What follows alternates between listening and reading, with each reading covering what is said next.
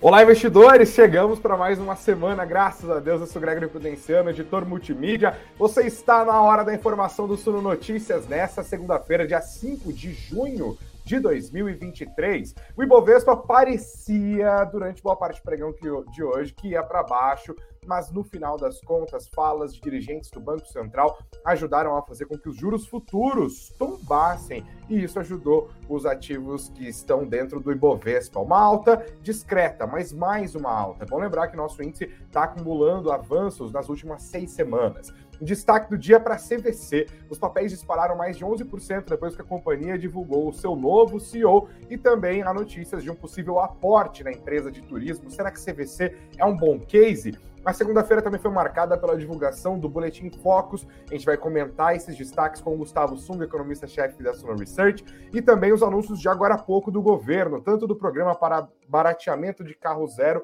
como também o de renegociação de dívidas. Vamos entender um pouquinho mais o que rolou. Na gringa, o foco do dia foi a Apple. As ações subiram forte durante boa parte do pregão, mas acabaram fechando em queda. Isso porque a empresa divulgou o seu novo aparelho revolucionário, o Vision Pro, mas o preço é bem salgado, você já vai descobrir também. Tem tudo isso e muito mais aqui na live do Suno Notícias. Não se esqueça de sentar o dedo no like, junte-se também aos outros 66 mil inscritos do canal, inscreva-se você também, e se você nos acompanha pelas plataformas de áudio, o caminho é o mesmo, é like de um lado e seguir o perfil do Suno Notícias de outro. A nossa conversa começa em 15 segundos, é só o tempo da vinheta rodar, e vamos que vamos que a semana é curta, mas promete.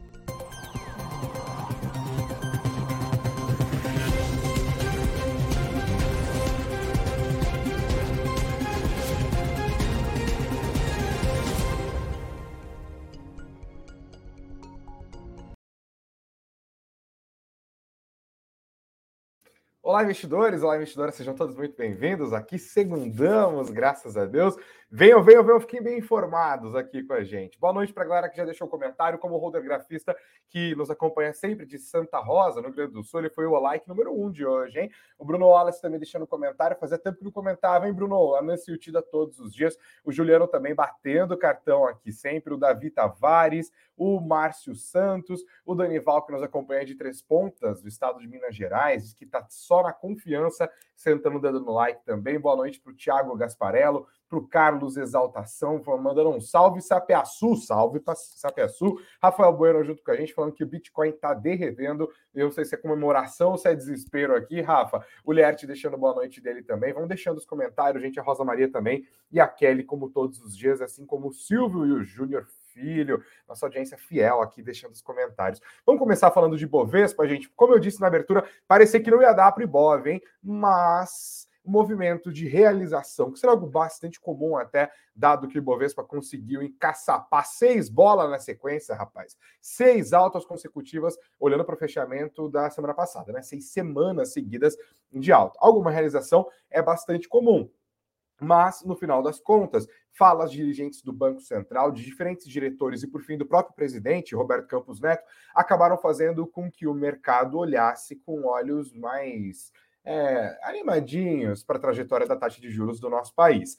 Com isso, a curva de juros todinha, os prazos curtos, médios, longos, foram para baixo. E a expectativa de juros mais baratos acabou ajudando o nosso Ibovespa. Vários papéis acabaram subindo. O Ibovespa não ficou naquela coisa generalista de alta, mas ainda assim uma alta de 0,12% no pregão dessa segunda-feira. O índice terminou o dia no 112.696 pontos. A moeda americana caiu 0,45% afundou mais um pouquinho para baixo do nível dos R$ reais no fechamento de hoje, R$ 4,93. O te dou uma doleta, você me devolve 4,9304. Aqui no nosso site, no suno.com.br barra notícias, você confere o resumão dos negócios de hoje. Está aqui a manchete. Petrobras sobe, Bovespa fecha no positivo aos 112 mil pontos, Vale cai e limita ganhos do índice. Já vamos direto para o mapa dos ativos, para você que está junto com a gente por vídeo no YouTube, no Spotify, conseguir entender. A gente vê aqui, ó, vários papéis caíram, alguns setores praticamente inteiros, como o setor de transporte.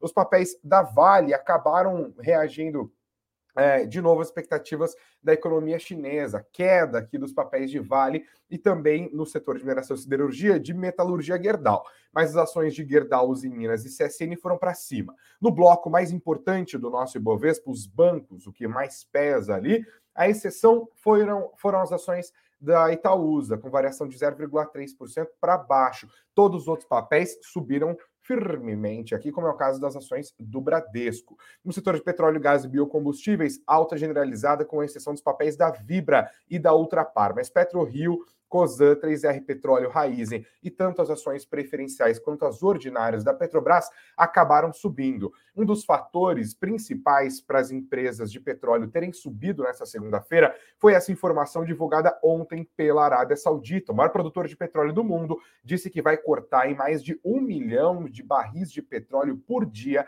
a sua produção. O objetivo, obviamente, é manter os preços do petróleo em alta. A Arábia Saudita precisa da grana do petróleo eles têm vários planos de investimento, inclusive para deixar de depender do petróleo tanto assim. Fora os projetos na Babescos, eles querem construir uma cidade no meio do deserto que tem custo estimado de 500 bilhões de reais, e aí eles tomaram uma decisão unilateral mesmo como membro da OPEP, a Organização dos Países Exportadores de Petróleo e seus aliados, a decisão da Arábia Saudita é por conta própria. A ideia aqui é reduzir a oferta de petróleo para manter os preços mais elevados. O Fundo Monetário Internacional acredita que para que a Arábia Saudita consiga levar adiante os seus investimentos, é necessário que o barril de petróleo fique acima dos 80 dólares. E ele está ali na faixa dos 76, 77 dólares, a depender se a gente está falando do WTI ou do Brent, mas os preços estão parecidos. Essa elevação dos preços do petróleo foi mais forte durante o começo do pregão de hoje. O petróleo chegou a subir mais de 2%, terminou numa alta mais discreta. Isso também moderou os ganhos das empresas ligadas ao a commodity, tá? Mas não o suficiente para fazer com que esses papéis fossem para baixo e assim o Ibovespa terminou o dia de hoje no positivo. Olhando para o destaque do Ibovespa, gente, a CVC. As ações da empresa de turismo dispararam 10,83% no pregão dessa segunda-feira, terminaram o dia cotadas a R$ 3,99 cada, só no pregão de hoje, um avanço de quase 40 centavos. Isso porque a CVC que estava acéfala, né? Estava sem o seu CEO, que tinha pedido é, demissão de uma maneira até surpreendente, o mercado não esperava, as ações foram lá para baixo. Eles anunciaram que terão um novo CEO, sai Leonel Andrade e entra agora. É... Ixi, cadê o nome do rapaz aqui? Não tô achando pré-ações, blá blá blá. Ei lá, vou pedir aqui, não, não tá o, o nome dele. É... Ah, tá sim, é o Fábio Martinelli Godinho, perdão. Fábio Martinelli é, Godinho será o novo CEO da companhia, conforme afirmado hoje pela própria CVC. Uma outra questão também é que um dos principais acionistas da empresa, o Guilherme Paulos, pode fazer um aporte na empresa de até 75 milhões. A CVC não confirmou, mas também não negou. E com isso, os papéis foram lá para cima. Em 2023, apesar dessa alta expressiva, os papéis da CVC continuam acumulando uma queda, nesse caso, de 6,12%. Agora, olhando para outras empresas aqui, do nosso Ibovespa. Aliás, nem é mais do Ibovespa, né? Da Bolsa Brasileira, no caso, Americanas. O ex-CEO da empresa, o Sérgio Real, que foi quem jogou as coisinhas lá no ventilador, quando a empresa descobriu aquele rombo bilionário né, de 20 bilhões de reais por inconsistências contábeis que podem ser fraude, né? O Sérgio Real, que ficou uma semana no cargo praticamente, e agora está réu réu pela Comissão de Valores Imobiliários em um processo sobre a divulgação do rombo bilionário. Dá uma olhada na matéria que está aqui no nosso site. A CVM realizou uma reformulação da sua acusação em um dos casos da Americanas, fazendo com que o ACO virasse réu do processo. Não foi apenas Sérgio Real quem se tornou réu. O substituto interino que atuou na Americanas depois da saída do Real, João Guerra Duarte Neto, também é alvo de investigações da Comissão de Valores Imobiliários. A acusação que gerou o processo estaria em torno da forma com que o rombo contábil de 20 bilhões de reais foi divulgado pela Americanas na época. O fato relevante foi considerado confuso, enquanto a teleconferência realizada posteriormente não teria sido acessível a uma parte dos investidores. Uma das acusações é que o da Americanas teria cumprido, descumprido, perdão, um artigo da lei das SA. O artigo em questão diz que é preciso, abre aspas, sigilo sobre qualquer informação que ainda não tenha sido divulgada para conhecimento do mercado, fecha aspas. Além disso, a acusação da CVM diz que Sérgio Real também infringiu um artigo da resolução da autarquia que impõe que a divulgação e comunicação de ato ou fato relevante devem ser feitas de modo claro e preciso, em linguagem acessível ao público investidor. Essa confusão da Americanas, gente, vai dar o que falar por muito, muito tempo. Outro destaque no mercado hoje é que a Suno está lançando o seu primeiro fundo de previdência. O nome não poderia ser outro, né? É o Suno Prev, administrado ali pela Suno Asset. Qual que é a proposta do fundo? Gestão confiável para um futuro financeiro sólido, alocações racionais e aproveitamento das melhores oportunidades para fazer com que a sua condição financeira na aposentadoria também seja maior, melhor. Qual que é a composição do Suno Prev? Gente, a maior parte dos recursos vai estar investido em ações o que é um diferencial. A maior parte dos fundos investe em renda fixa. 80% dos fundos de previdência investem em renda fixa. Não serão cobradas taxas abusivas, um produto que vai ser mediano e que rende abaixo do CDI e também é, do Ibovespa. O propósito da Suno Asset é entregar, aliás, não serão cobradas taxas abusivas e a ideia aqui é entregar uma rentabilidade igual ou melhor do que o mercado na maior parte do tempo. E vale lembrar que, apesar das alocações e ações, o fundo apresenta menor volatilidade frente também aos seus pares. Agora, virando para a gringa, Estados Unidos. Hoje foi dia do WWC. É, WWDC, na verdade, é uma conferência de desenvolvedores da Apple. Em, em setembro é quando a Apple divulga lá os seus produtos. Né? Ah, o lançamento do iPhone 15 é em setembro, né? as atualizações dos produtos. Mas essa conferência é uma conferência que mostra as principais alterações no iOS, o sistema operacional da empresa para os aparelhos móveis, também as novidades para o sistema operacional que roda no MacBook é, e as inovações possíveis que ajuda a fazer com que os desenvolvedores justamente criem os produtos até que os próximos iPhones, iPads e MacBooks sejam lançados lá no mês de setembro. Mas essa WWDC era vista com expectativa pelo mercado, especialmente pelos acionistas da Apple, por um outro motivo, é, que é o fato de que a empresa estava para lançar o seu óculos de realidade virtual, né? E aí o pessoal fala, ah, pode ser uma grande transformação, é um novo grande produto. Desde o Apple Watch em 2014, a gente não tem um produto tão inovador assim. É uma maneira da Apple entrar na disputa pelo metaverso, que, claro, tem entre os seus principais players ali a Meta, né? Que é a empresa, a holding do Facebook, até mudou o próprio nome para Meta para demarcar o seu território ali. As ações da Apple abriram um dia em alta, com muita expectativa. A empresa aparentemente está caminhando para se tornar a primeira empresa do planeta a ter um valor de mercado de 3 trilhões de dólares, mas no final das contas, os papéis da Apple negociados lá na Nasdaq acabaram caindo 0,70% depois que eles divulgaram o tal do Vision Pro, que é o nome que eu já discordo. Eles perderam a oportunidade de chamar o negócio de II. Não seria melhor igual iPhone? Né? I, I, o izinho, né? E o I de olho. I, I seria muito legal. Eles preferiram para o Visual Pro. Mas o que deixou a galera reticente com esse lançamento da Apple foi o preço. 3.500 dólares por esse trambolho que vai na cabeça com as telas, as projeções, né? Que você consegue controlar as coisas com seus olhos, ele filma você, você cria aquele robô, aquela persona para as reuniões, ele lê as suas expressões faciais e reage e tal, blá blá. Mas ainda assim, na Apple, 3.500 dólares, a gente está falando de 17 mil reais, corre o risco de acabar virando um enorme elefante branco enterrado ali, é, um fracasso porque ele é pouco acessível, né, no caso.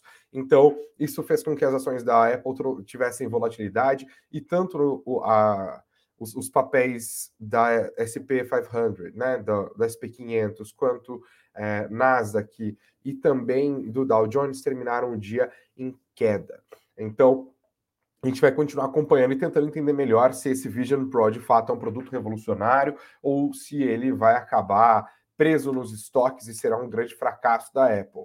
Eu tenho medo desses 3.500 dólares, assim, né? Coisa menos acessível, mesmo para o americano médio, é um valor absolutamente alto. Assim. Se você pensar que o iPhone mais caro está ali na faixa dos 1.100, 1.200 dólares, é, é mais que o dobro, né? A gente está falando de muita, muita grana, de fato. Vamos lá, gente. Segunda-feira, vocês sabem, é dia de divulgação do Boletim Focus. Né? O Banco Central coleta junto ao mercado as expectativas para os principais indicadores macroeconômicos, condensa isso, divulga logo no começo da manhã. A gente tem que falar um pouco de política monetária, não só é, de, de, macroeconomia, na verdade, né? não só para política monetária, como também entender as expectativas do mercado para a inflação e também entender essa história dos juros futuros. Além disso, a gente vai fazer alguns comentários aqui também sobre os programas que o governo está anunciando, primeiro para baratear carro e depois para renegociação de dívidas. Quem vai me ajudar nessa conversa aqui, como sempre, toda segunda-feira, é o Gustavo Sung, nosso economista-chefe aqui da Suno. Sung, mais uma vez, boa segunda-feira para você, bem-vindo ao Suno Notícias. Boa noite, tudo certo? Boa noite, Greg, obrigado pelo convite. Boa noite, investidores. Vamos para mais uma semana. Vamos lá, então. Vou começar pelo Boletim Focus, né, Gustavo? Eu já tinha até falado para a galera na sexta-feira, ó, fiquem de olho no Boletim Focus. Quais são os highlights aqui, as boas e as más? Bom, pessoal, acho que de forma geral, o que eu entendo desse Boletim Focus é que o mercado, os analistas, economistas que participam dessa pesquisa estão reajustando suas expectativas. A gente vê expectativas de inflação para esse próximo ano caindo, é marginalmente, mas as coisas já estão já melhores do que semanas atrás, até expectativas para períodos mais longos estão estáveis em 4%, é, à espera da discussão que teremos em breve sobre possíveis mudanças ou alterações no cálculo da meta de inflação. Então o mercado está esperando um pouquinho o que vai acontecer. Tivemos algumas notícias em relação aos combustíveis, então está tudo ainda se encaixando. A grande novidade aqui é o PIB. O PIB teve um salto bastante relevante em comparação à semana passada, de 1,26 para 1,68. E basicamente o que influenciou esse aumento foi o dado da semana passada, que até você comentou numa live, se não me engano, que o PIB aí foi bastante relevante esse salto, puxado pelo agronegócio. É, e aí um pouquinho pelo serviço, porque tem um peso relevante na economia, mas de qualquer forma, as projeções da grande maioria das casas subiu. A nossa aqui também subiu. Soltamos um relatório específico hoje para os assinantes da Suno, Suno Premium para cima. Então, a gente revisou nosso PIB também para um salto bem maior. O câmbio está estável, a Selic também está estável há boas semanas. Chama atenção aqui pelo IGPM também, que agora o mercado já enxerga um IGPM negativo para o final do ano, menos 0,08 é, muito por conta, se a gente pegar a composição do GPM, tem a parte de preços, uh, vamos dizer, aos produtores, que a gente pega ali uh, basicamente matérias-primas, uh, e a gente olha ali que, principalmente devido à desaceleração dos preços das commodities, soja, milho, minério de ferro, nos últimos meses, isso foi benéfico, no fundo, ajudou a, com que tivesse uma deflação no índice de preço aos produtores, que é o que compõe o IGPM, um dos maiores pesos, também teve valorização cambial, então a tendência é que os bens industriais, os custos dos bens industriais desacelerem, e isso fez com que o IGPM caísse, algo bastante importante. Tirando isso, acho que o meu ponto é esse: o mercado está reavaliando suas expectativas de inflação, PIB subindo, câmbio um pouco mais estável e Selic não muda há um bom tempo. Gustavo, eu queria falar um pouco mais sobre a história dos juros futuros e falar sobre Selic, mas antes, é, você citou o reajuste na projeção do mercado para o crescimento da economia brasileira nesse ano, depois que na semana passada a gente descobriu que o PIB subiu 1,9% no primeiro trimestre, que surpreendeu, né? A mediana do mercado estava ali entre 1,2% e 1,3%. A gente já entendeu que grande parte disso tem a ver com é, o agronegócio, né, que apresentou um crescimento de 20%, é, e também com as exportações. Né? O agronegócio, nesse caso, está muito ligado à nossa pauta de exportações. Isso abre possibilidade para um dólar mais baixo, para é, um maior poder de compra dos brasileiros. Eu queria entender a sua perspectiva como economista para câmbio diante dessa dinâmica da economia que aparentemente surpreendeu um pouco o mercado a partir da leitura do PIB do, ano, do, do primeiro trimestre desse ano. Porque a impressão que eu tenho é que está tudo melhor agora do que estava um mês, dois meses atrás, né? É, esse otimismo contagiante chegou aí também. É, vamos lá. Eu acho que tudo começa quando a gente prega por clareza. Quanto mais claro e norte a gente tiver, melhor.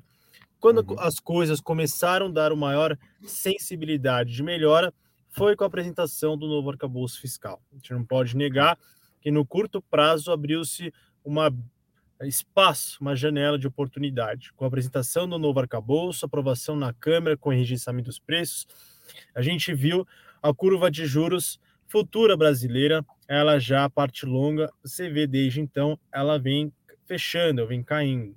E se a gente pegar até os títulos de, do, do Tesouro, pegar NTNB, uh, IPCA+, que era negociado no começo do ano a 6, hoje já estão na casa dos 5,5, é, por aí, né? Uh. Além disso, a gente já tem melhores perspectivas de estarmos fim do ciclo de juros nos Estados Unidos, eu aqui venho pregando que é possivelmente teremos mais uma alta, mas estamos mais perto do fim do que anteriormente. Os dados de inflação estão caminhando para melhor uh, do que visto anteriormente. Saiu IPCA 15 há uma ou duas semanas, acho que semana passada saiu IPCA 15, que veio melhor que esperado. A atividade econômica está dando sinais de resiliência, o mercado de trabalho está bastante resiliente, uh, recomposição da massa salarial. Uh, então as coisas começam a ter um pouco mais de clareza. E a gente viu um Congresso barrando algumas questões do governo é, para o bem e para o mal, mas não em relação para o Brasil, mas para o mercado em relação à volatilidade. Então, quando o governo tenta mexer ou citar algo da autonomia do Banco Central, o legislativo fala: oh, isso não vai mexer. Questões de saneamento, não, isso aqui a gente não vai mexer. Então, certos ruídos que poderiam existir e gerar uma volatilidade ruim para o mercado, o Congresso começou a barrar. Então, tem um equilíbrio de forças que a gente precisa ver até onde vai se dar, mas isso diminui um pouco as incertezas que poderiam existir e gerar uma volatilidade ruim.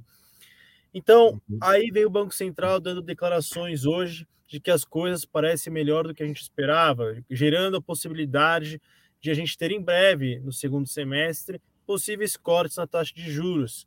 Então as coisas começam a gente ter mais clareza sobre o cenário e o Focus acho que é uma demonstração disso de que as pessoas estão é, reajustando as suas expectativas. Então de tudo isso a gente vê a curva se refletindo e caindo, mas principalmente pelo risco fiscal diminuindo. É, vamos ter discussão da reforma tributária em breve, então as coisas estão começando a se ajeitar. Boa. É, isso acaba aí, beneficiando. Pode falar. É, e aí eu nem citei a, balança comercial, né? O é. Brasil, a gente tende a bater recordes na balança comercial brasileira. A gente aqui está projetando uma alta muito, se não me engano, 65 bilhões, é, bem acima aí dos últimos anos.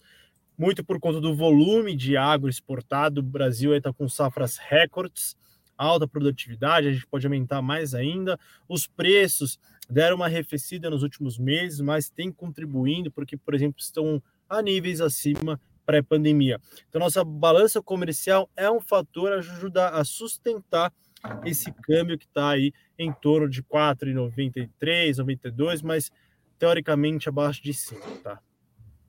É, então, você está me deixando mais otimista para o segundo semestre também, né? Até a gente sempre tem essas conversas, e eu acompanho sempre que o Thiago Reis está falando, que, e ele está otimista, né? É, também nesse sentido, assim, parece ser um alinhamento de coisas que coloca os ativos de renda variável prestes a um momento de maior elevação, né? E o fato dos indicadores econômicos dos Estados Unidos últimos apontarem para uma manutenção dos juros também tende a facilitar isso, né? É, eu queria passar agora para duas novidades de um pouquinho antes aqui da live começar. Eu destaco essa matéria do G1 publicada agora, falando sobre o Desenrola, que é o programa de renegociação de dívidas. O governo anunciou o programa. Quem que está contemplado aqui, gente? quem tem dívidas de até 5 mil reais. Vou ler e aí eu vou pedir o seu comentário, Gustavo. Ministro da Fazenda, Fernando Haddad, anunciou nesta segunda-feira esse programa de renegociação de dívidas para brasileiros com renda de até dois salários mínimos. Segundo Haddad, o programa Desenrola vai ter o objetivo de renegociar dívidas de até 5 mil reais com descontos e garantia de pagamento aos credores do Tesouro Nacional.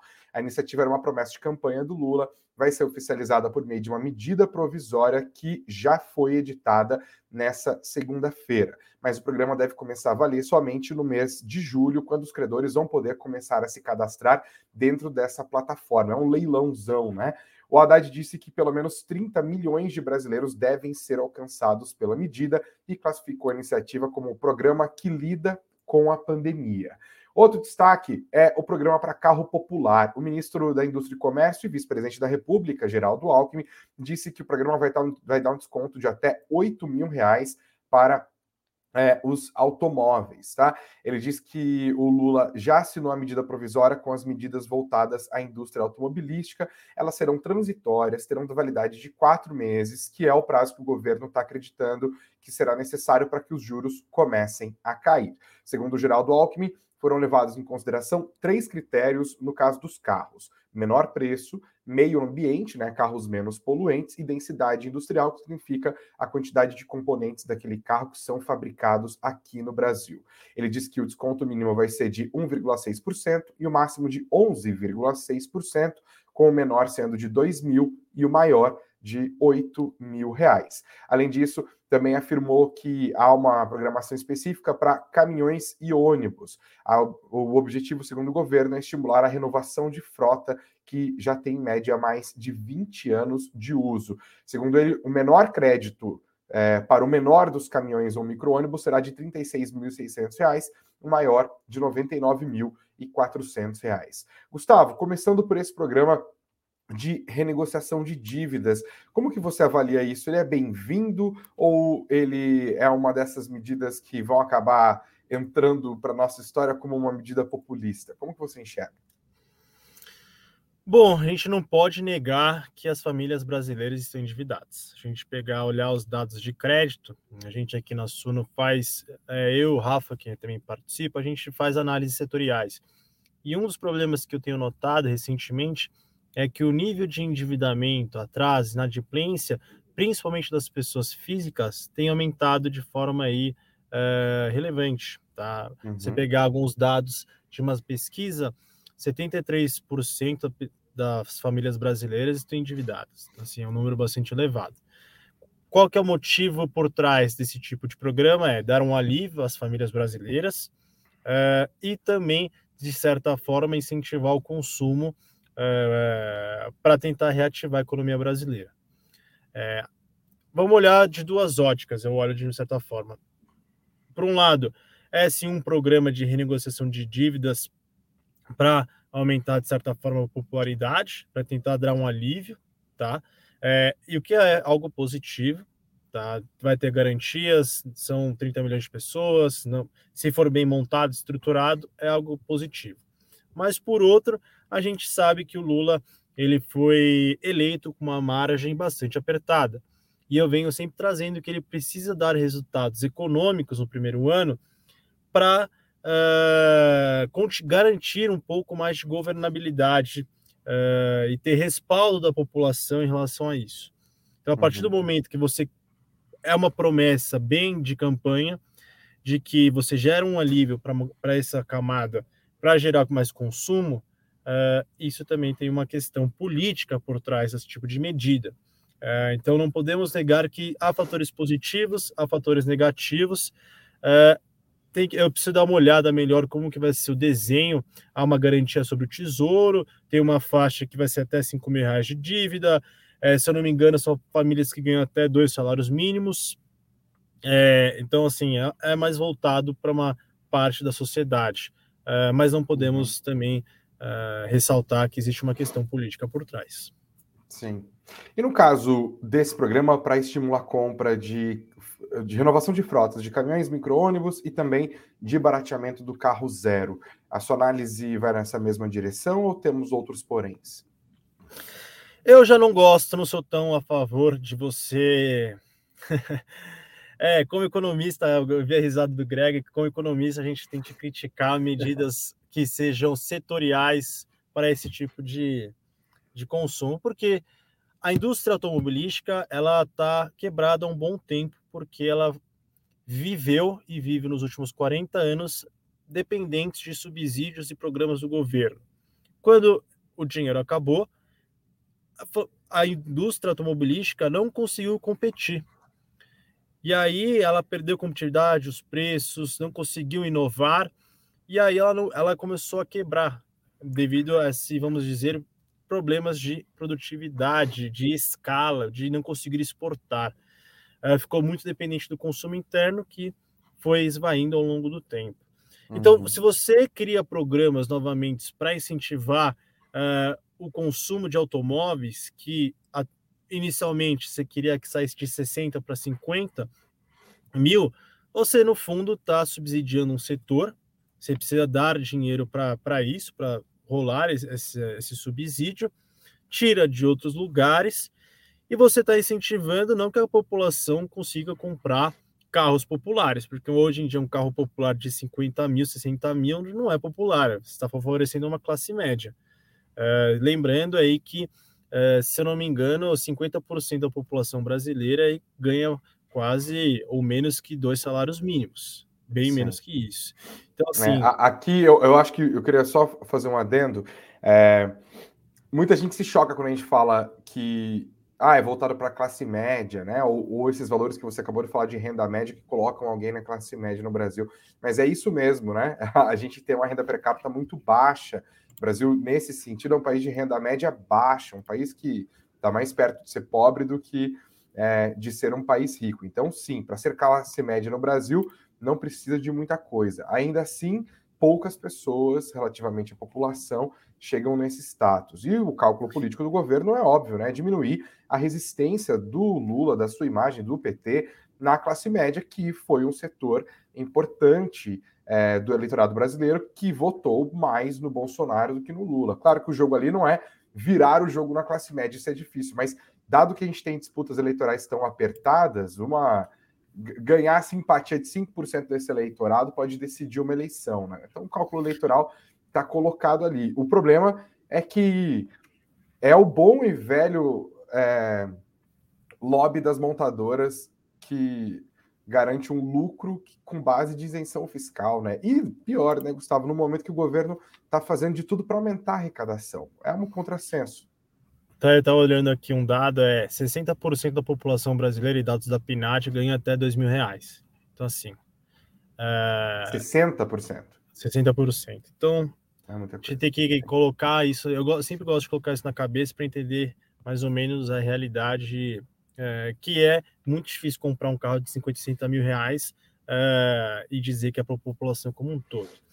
Então, e tem outro ponto também, é que o governo tem criado uma pauta é, de economia verde, de transição energética, de não favorecer questões só de combustíveis fósseis e tem incentivos para caminhões, ônibus. Eu sei que ele ah, é, querem é, renovar a, a, a, a, frota mas de qualquer forma é um incentivo a, a isso. Então também é um vai um contra. Em relação à arrecadação, é, o que me chama bastante atenção aqui, uma das primeiras críticas que houve a esse projeto quando foi anunciado é como seria é, feito, uh, o, da onde sairia o dinheiro para isso, né? E aí uhum. teve essa grande crítica, oh, beleza, vocês vão subsidiar, vão, vão baratear os carros, mas da onde vem o dinheiro? E aí o Haddad teve 11 dias aí, conseguiu fazer um malabarismo, e aí a, a tendência é que o imposto que o, o diesel hoje não não houve remuneração do diesel do PIS e COFINS, né? E isso voltaria em 2024. Então 35 centavos uhum. que hoje não tem passaria a voltar a ser tributados no ano que vem. E o Haddad voltou 11 centavos para esse ano. Então ficou 24 para o ano que vem, 11 esse ano. Isso geraria o dinheiro suficiente para, uh, vamos dizer, financiar esse programa de novo, ao meu ver, eu não gosto muito desse tipo de programas voltados a, de novo, a, tem, eles querem tentar reativar a atividade econômica. O ponto é esse. Uhum. Temos que deixar isso bem claro.